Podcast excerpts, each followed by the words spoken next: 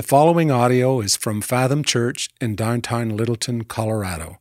More information about Fathom can be found at fathomchurch.org. All right. Good morning, church. Uh, I love the fact that we can we can uh, shoot little videos with our phones and have folks uh, who have yet to kind of be back in our physical gatherings be able to be a part of this. So thanks for doing that. Hey, if you're online, welcome. If you came to the nine and it wasn't there, that's I guess the ghosts of our computers' fault because uh, nine was the first service that since we've reopened that we had no ability to stream. I don't know what happened. It was just a complete fluke. So um, if you're with us online, good to have you. Hey, uh, would you guys please grab your Bibles and open them up to 1 Corinthians chapter 16? Uh, if you brought your own Bible, I hope you did. Open it up there. You can open a phone or a tablet. Uh, we have a lot of text to get through, and we don't really put them on the screen here at Fathom. We really want you to see with your eyes. So 1 Corinthians 16, we read from the English Standard Version, the ESV. That's where we will uh, be. As you're turning to 1 Corinthians chapter 16, uh, question Do you have, you have a junk drawer at home? Yeah? Yeah, okay, good. I mean, you, you know what a junk, junk drawer is, right? It's where you throw all that random stuff that you don't want strewn haphazard, haphazardly all over your counter, right? It just, you can just take a, a, a, meter stick and just and throw it all into the junk drawer. At my house, I have, I have a junk drawer in our kitchen. I have one junk drawer. Marcy has a junk drawer, and our five year old Harper has her own junk drawer, which, by the way, five year olds, y'all are hoarders. Like they should make the TV show Hoarders about you. If you're five, you hoard everything because her junk drawer is like a dark, dark black pit. Um, now, uh, junk drawers. Okay, let's talk about junk drawers for a second because there's some pretty common items that I bet we could just, in our minds, in our junk drawers right now, okay? Scissors, chip clips, right? scotch tape, pens, like those are all junk drawer items. Smaller objects, safety pins, uh, thumb thumbtacks, those sorts of things. Maybe a toothpick or two. Hopefully they're clean, right? But that's like junk drawer kind of stuff. Sometimes stuff just gets thrown in there, like receipts. Like who, stacks of receipts. What do you do with receipts from Chipotle? Like just put them in your junk drawer, right? That's where they go. Um, more infrequent things kind of show up in junk drawers. Like, does anybody else have a pair of sunglasses that are like so scuffed you can almost bear? I mean, it's like looking through a Coke bottle. It's just, but you just can't throw them away because they're sunglasses, so you keep them in your junk drawer. Like the sunglasses fall in there. Uh, stacks of frequent shopper cards. I mean, I don't know what they're trying to do by giving us all these frequent buyer cards, but I've got stacks of them that I don't use in the junk drawer. Uh, and then for me, there's all these old tech accessories like just cables and chargers and cases and i don't know what, what device they go to but i am unwilling to throw any of them away for fear that i'm going to need them at some point. I just keep them. I don't know what to do with them. Um, so junk drawers are just kind of a it's a mishmash right? Um, but then again there are some personal things that sometimes you can find like if i went to your house opened your junk drawer i might be able to find some psychologically revealing things in your junk drawer right? Like i imagine that there are things that you can't part with but you don't use right? Like you go on a vacation and you get like a spoon, junk drawer, right? From like the Grand Canyon, spoon, junk drawer. Like what is that? What's that? What good is that spoon other than hanging it on the wall or putting it in your junk drawer? There's knickknacks, uh, the graduation picture that your second cousin sent you that you can't hang up on the fridge because you don't know him well enough, but you don't want to throw it away because it's a graduation picture. Junk drawer, right? Just throw that thing in there. Good intentions go to junk drawers to die, right? So like uh, non-smoking patches or gum, junk drawer, right? Sunscreen that you swore you were going to wear every time you went to the pool this summer, junk drawer, right? You're going to get skin cancer now because of that junk drawer move. Uh, how many to-do lists are in your junk drawer?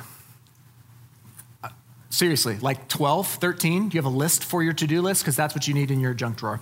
Today, I say all this not as a really interesting introduction, but I say all this because 1 Corinthians 16, the last chapter of 1 Corinthians, the capstone of this letter, reads like a junk drawer. Okay?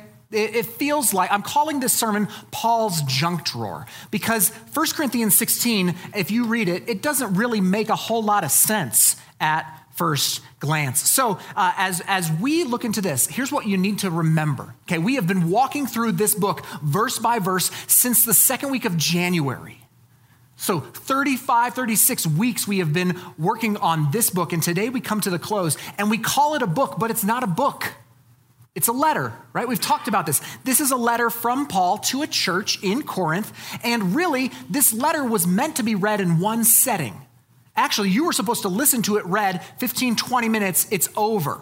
Okay? It's not meant to be broken up into 35, 36, you know, 35 minute sermons, or 45 minute if I'm honest, okay? But that's not what that's not what this is meant for. So in chapter 16, just imagine you're reading a letter and you're coming to the conclusion of the letter, and Paul is essentially at this point trying to wrap things up. He's trying to kind of rapid fire a last few things that he really wants you to get. And so, so imagine this, this, this chapter like P.S. Don't forget this. Okay, PPS. I forgot one other thing. Let me add this to the letter. And he just keeps closing this letter with kind of this rapid fire junk drawer. But just like our junk drawers, there's a reason why there's stuff in there. And we're going to see if there's any important stuff for us as we open up his drawer. So here we go.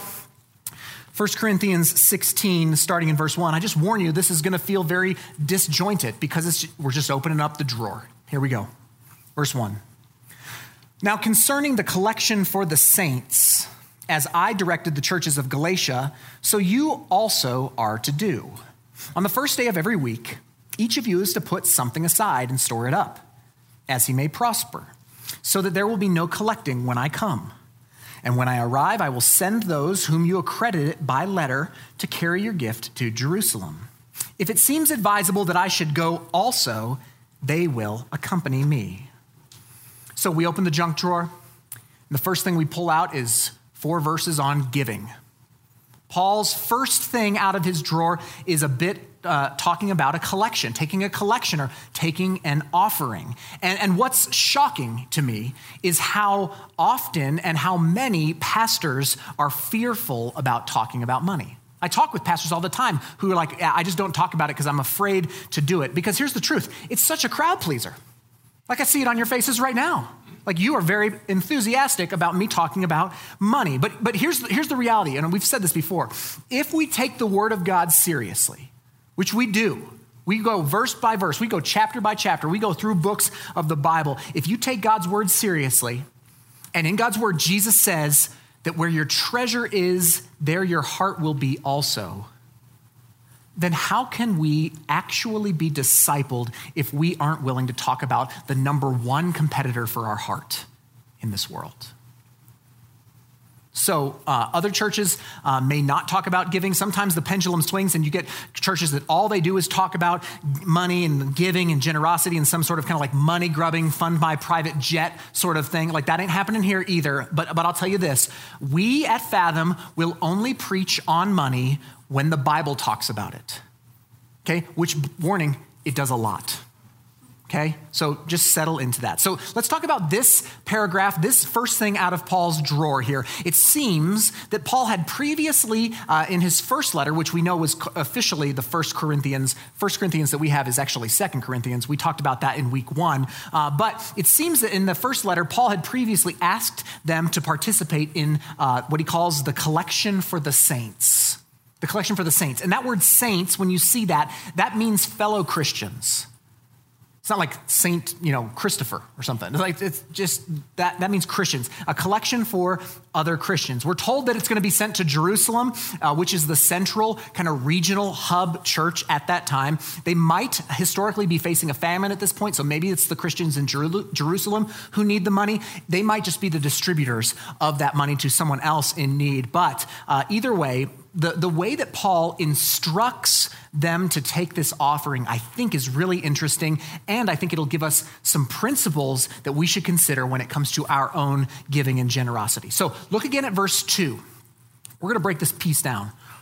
Verse 2, Paul starts by saying, On the first day of every week. So I'm going to give you principles here. The first principle of this giving is that giving is meant to be done regular. It's a regular giving. Okay? Uh, so he says to do this every single week. Hey, Chad, can you put the regular giving slide up? Oh, buddy, I saw your eyes closed. Calling you out on that. Okay. Uh, regular giving, y'all. Uh, he says to do it every week. Paul also says to do this on the first day of the week, which is Sunday. In the calendar, there, Sunday is the first day of the week. That's the day that the Christians would gather for worship. So giving is to be done regularly. It's, it's regular, as opposed to just whenever you feel like it. Just whenever you feel like giving. He also mentions later on in verse 2 that he says, There will be no collecting when I come. Like Paul's like, give every, give every day, uh, the first day, every week, um, so that there will be no collections when I come to you, which I think means that this regular giving is meant to collect enough so that we don't need to do special offerings and, and kind of gimmicky fundraising, you know, big red thermometer on the wall sort of things. But rather, as the church gives regularly, there is this regular giving, and that will store up and meet the needs of the church. Now, the next thing he says on the he says on the first day of every week, each of you that's the next phrase there. The second principle is found there that this giving is universal giving. Each of you. This is not for a portion of the church, it's for every member of the church. Now, if you remember back to middle section of 1 Corinthians, the church in Corinth is filled with very wealthy people and very poor people. And he is saying here, everybody should be generous. Everybody should be giving. It's not just the wealthy that fund this place. Everybody should be a part of this. Everybody's to participate. He goes on, he says, each of you is to put something aside and store it up. So now that brings me to the third principle here. Uh, this giving is to be systematic giving.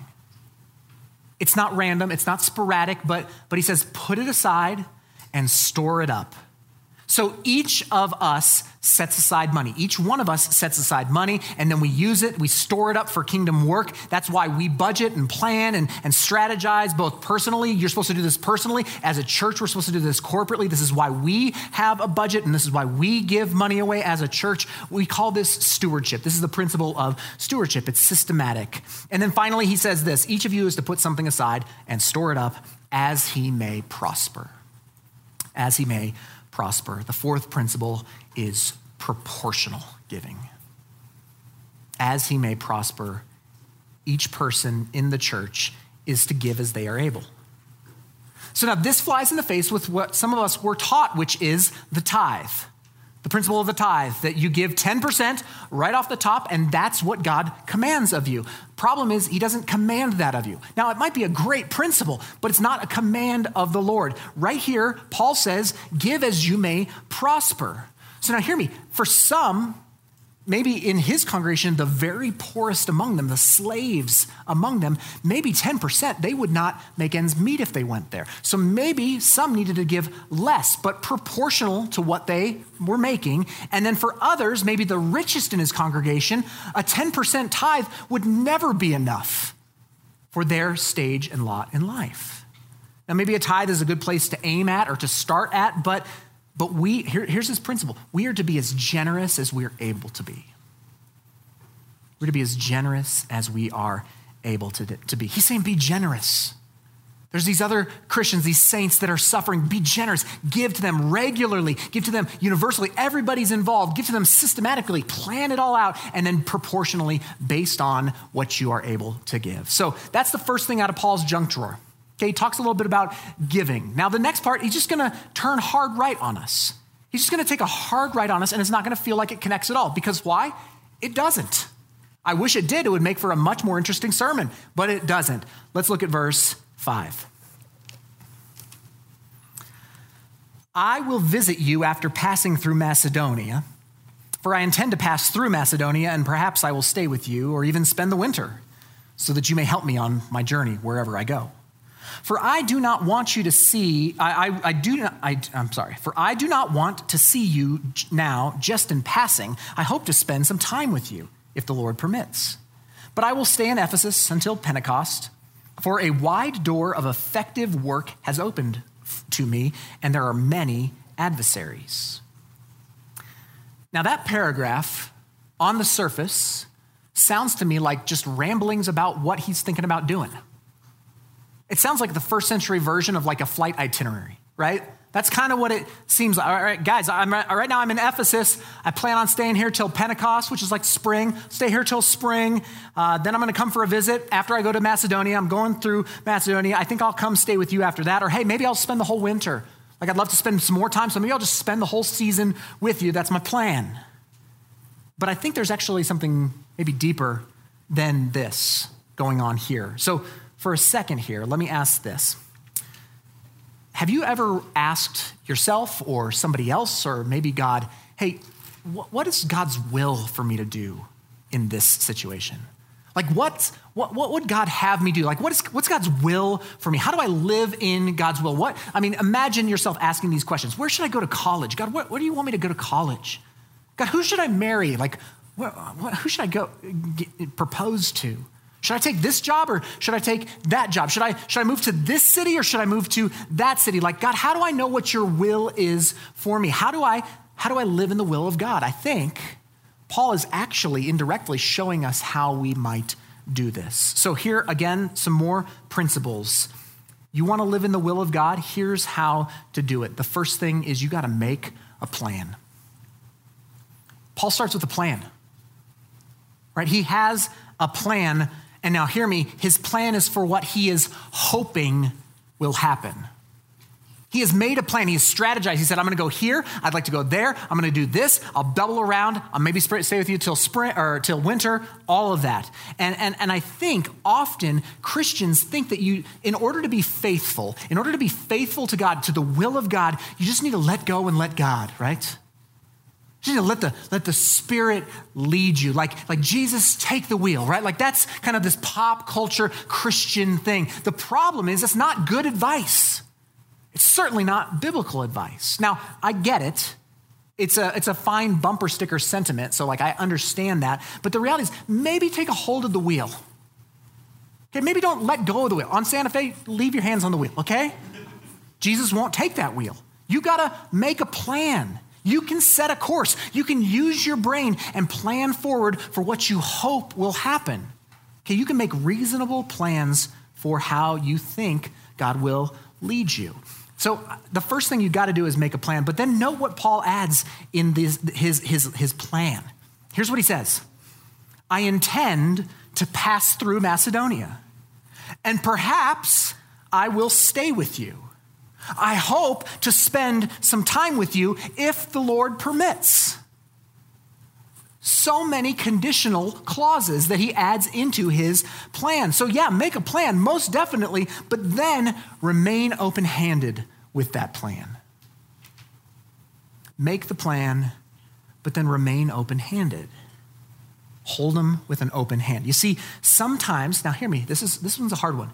Sometimes we think that living in the will of God means that we have all of our uncertainty blotted out. We think if we are going to be faithful to live in the will of God, we think all uncertainty will vanish from our mind. But here's the question Would you say that Paul is pretty tight with the Lord?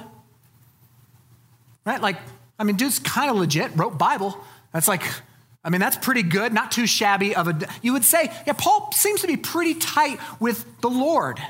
And did you just note how much uncertainty he still lives in? Hear me, you can live in God's will and still face great uncertainty. They're not, in, they're, they are uh, not opposing forces. You can be in God's will and still face great uncertainty. You got to remain open handed. But then there's a third principle that I see here, uh, and this is what we want to take note of. He says, I think we should persevere. So make a plan, remain open handed, but then persevere. Now, where do I see this? Well, in verses 8 and 9, Verse 8, Paul says that he's, he's in Ephesus now. So, if you remember back to the beginning of this sermon series, Paul planted his church in, in, in, Corinth. Three years later, he moves and he starts planting a church in Ephesus. Now he's at Ephesus planting this church and he's writing a letter back to Corinth to try and address all the mess that is going on in this church. So, he's in Ephesus and he says this in verse 9 A wide door of effective work has opened to me, comma, and there are many adversaries. Now, to me, that sounds like contradicting thoughts. Like when I, like when I normally think, hey man, God has opened this door for me, I don't equate that with many adversaries. Normally, I equate an open door with no adversaries, with no roadblocks, with no issues at hand. But it would seem that Paul does not see that.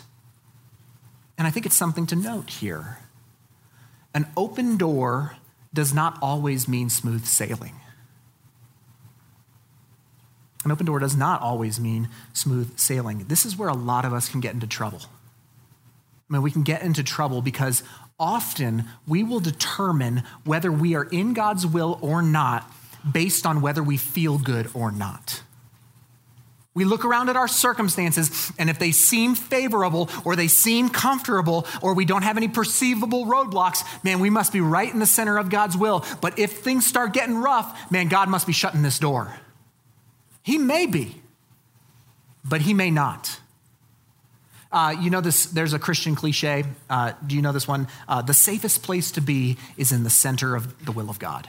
You ever heard that? Safest place to be is in the center of the will of God. Hear me. True. Okay? Definitely true. Uh, but it also may be the most dangerous place to be. The center of God's will might be the most dangerous place to be as well. Okay, in my life, every big thing for the Lord that I've been a part of has not come easy.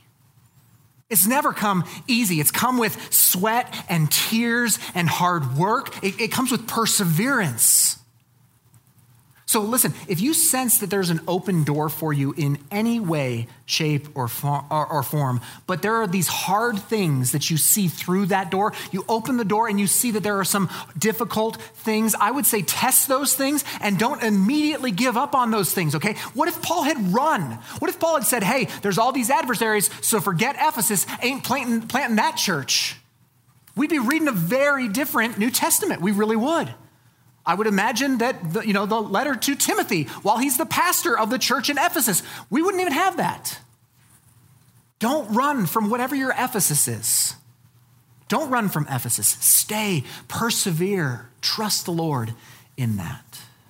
So make a plan, remain open handed, and even uh, if and maybe when pushback comes, you got to stand firm and persevere in that. Um, maybe that one is the piece from Paul's junk drawer for you today. Maybe that's the piece that you need to hear. Okay, verse 10, things shift again.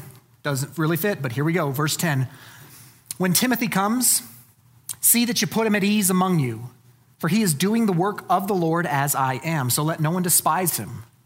Help him on his way in peace, that he may return to me, for I am expecting him with the brothers. Verse 12. Now, concerning our brother Apollos, I strongly urged him to visit you with the, bro- the other brothers but it was not at all his will to come now. He will come when he has opportunity. Okay, out of the junk drawer, the next piece that comes out is a mention of two leaders in this church Timothy and Apollos. Background here, okay, Timothy, first of all, Timothy was with Paul in Ephesus, where he is planted, planting this church. Timothy is there. Later, Timothy will become one of the elders at Ephesus. So that's who Timothy is. It seems that Paul was planning on sending Timothy to the church at Corinth after the arrival of this letter to build up and encourage the church. And frankly, he's like, hey, be nice to him.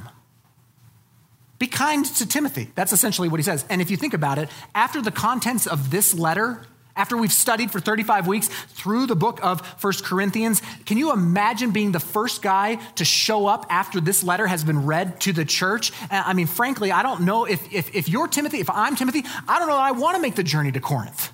I'm not sure I want to be the first guy to show up, stand up in front of the church, and the dude sleeping with his mother in law is sitting in the front row, just like giving you the stink eye. I'm not sure I want that job. And so Paul's like, hey, be kind to Timothy, be nice to him, treat him well. I need him back. Don't beat him down. And then he, he turns to the second guy, talks about Apollos. Again, if you remember all the way back to January in chapter one, um, Paul's very first indictment against this church is that there's these divisions and factions being caused in the church, specifically around the pastor they like the best. And they would say things like, oh, well, I follow Paul. I like Paul. Well, I like Peter. You like Paul? Eh, I like Peter. Well, I like Apollos. That's my guy. No one follows Timothy. That's Maybe that's why he's being nice to Timothy. But, but it seems that Apollos was another pastor in this church in Corinth, but he has left. We don't know why. Maybe he left because of just the chaos and the dysfunction within the church. But, but now, Paul says that he urged him to come back. He urged him to travel back, but he doesn't want to. And understandably, right? This place is messed up. I mean, everything is falling apart. And, and Paul, it's interesting that he uses the word strongly urged. Like, I would think that some, a strong urging from, a, uh, from Paul to Apollos, Apollos would just be like, yeah, I'll take that. But that's how far Apollos is unwilling to go back to Corinth, that he is willing to essentially disobey a strong urge from the Apostle Paul. Now, we don't know the exact reason why he won't go back, but Paul's like, I think he's going to come at some point. Now, why would you put this in this letter? Well, here's the point. Uh, I, think, I think Paul's saying we need to love our leaders well. I, he says, hey, be kind to Timothy like he, he, he's, he's timid, but he wants to come to you. He wants to encourage you. I need him back. Be kind to him. And oh, yeah, Apollos, I know you guys might be at odds right now. I think he's going to come back. I think he's going to come around. But you need to love your leaders well. We'll see this in a few verses down, but um, I think we need to love our leaders well. Now, now, hear me. This sounds very self serving. And it is. Okay? I mean, it just, it just is. You got to love your leader as well. And I don't, not just me, like I think, please, you can love me well. I'd, I'd take that. That sounds good. Um, but love the elders of your church, love the staff, love your small group leaders, love those who volunteer on the worship team and the tech team and the hospitality team and the kids ministry team. Love them really well, right? Love those kids ministry volunteers like crazy. Love the youth team. I mean, love those who lead and serve you well. We want to outdo one another in showing honor. We want to love and encourage and build up one another in this church. I think that's what he's saying here. I think he's saying, hey, love these guys well. They're coming to you because they love you, and I love you, so love them well. All right, verse 13, we'll just keep turning the page. I'm sorry, this is a boring sermon. It's just, it's chapter 16. This is what you get, okay? This is why we preach through the Bible. I don't think I would have chosen 1 Corinthians chapter 16 to preach on, but we have to, okay? So here we go. Verse 13.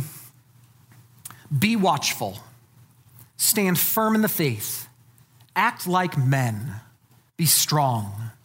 Let all that you do be done in love. Now, those two verses are classic Paul. Paul classically, at the end of his letters, ends with like a, a barrage of instructions, just kind of like hammers out a few things. Uh, and, and these final commands are, if you notice, they're all very kind of militaristic in their language like military style. He says, keep watch. Like imagine uh, uh, on a wall in the Roman Empire, keeping watch out in the distance for the enemy that might approach. Keep watch, stand firm, right? Stand there. Don't abandon your post, but stand firm. Be strong. Act like men. That has nothing to do with gender at this point. Okay, it has nothing to do with gender because he's referring to this militaristic idea, and only men were allowed to fight in the armies at this time. But essentially, he's just saying, hey, keep fighting, keep going. Don't give up. Like, like fight. Stand your ground and fight the good fight. And then he tags it with, with this little verse let all that you do be done in love. See, being strong and standing firm and acting like a man is not counterproductive to being loving and caring and gracious. Actually, you want to lead like Paul is telling you to lead, you need to lead with love. It's just what Gary and uh, Eric preached to us in chapter 13. Okay, love is the fuel behind all that we fight for. If you want to fight, fight for love. That's what he's saying. So then, verses um, 15 through 18, okay, these verses reinforce kind of the honoring and loving of leaders and other members of the church, uh, not just the pastors, but uh, everybody who serves within the body. Uh, I'm not, I'm gonna skip over that mostly because there's uh, names in there that are really hard to pronounce. Okay, so let's jump down to, ver- I, you're not missing anything, I promise, other than me stumbling over them, okay? Uh, verse 19, verse 19, we are almost there. The churches of Asia send you greetings. Aquila and Prisca. Prisca is a shortened version of Priscilla. It's just a, like a slight, it's like Chris and Christopher. Prisca and Priscilla, okay? So Aquila and Prisca, together with the church in their house, send you hearty greetings in the Lord. All the brothers send you greetings. Greet one another with a holy kiss. So, so he ends, again, this is a classic Paul move. Okay, he ends by sending greetings from other churches to the Corinthians, again, reminding them that they are not the be all end all, that they are not the point. They are a part of a larger network, a larger family, a larger universal church. That's for us too. This church is not the only church. We are part of a larger family, the larger church, the global church, the universal church. This is why we partner with and are networked with other churches so that we are not just about us, but we are about the kingdom of God. And then he just kind of slips that little holy kiss thing in there, right? Which weirds people out all the time, right? The holy kiss, greet each other with a holy kiss. Can you imagine COVID 19? How do you holy kiss? That's gross, right? Uh, but but the holy kiss, okay, uh, people always question about that. Uh, if you traveled, if you've traveled outside the U.S., you know that in many other countries, uh, the holy kiss, like the, this greeting kiss where you kiss on a cheek or kiss on each cheek, it's a very normative thing in a lot of other societies. I was in Brazil a number of years ago, and uh, man, just everybody's kissing each other. It, I don't know. Uh, as a kind of a pseudo germaphobe, it was gross, but um, but I don't want to offend people, so I'm just kissing everybody. It was very strange. Um, but back in first century, okay, back in the Roman Empire, they would greet each other with a kiss. They would greet each, in the Roman culture. Uh, they, they, they would practice this. Now, now here's the difference. They would only kiss men to men, man to man, or woman to woman. Okay, so if it's all the single dudes hoping for something more out of this, it ain't happening. Okay, unless you want to kiss me. Okay, but uh, I'm not letting you. I got a mask for that reason, right? So, so hear me here. Um, in the first century, this was this kissing, this greeting kiss, was seldom done in mixed company. Okay, it was seldom done. Like, like if you were a Roman citizen, you would never greet somebody who's in the slave or the freedman class. You would never greet them with a kiss. They were so far beneath you, you would never do that. This was for family, for those on the same social pecking level as you are. This was a, a it was for family, it was for those closest to you. But what Paul just did is he opened up essentially a new family.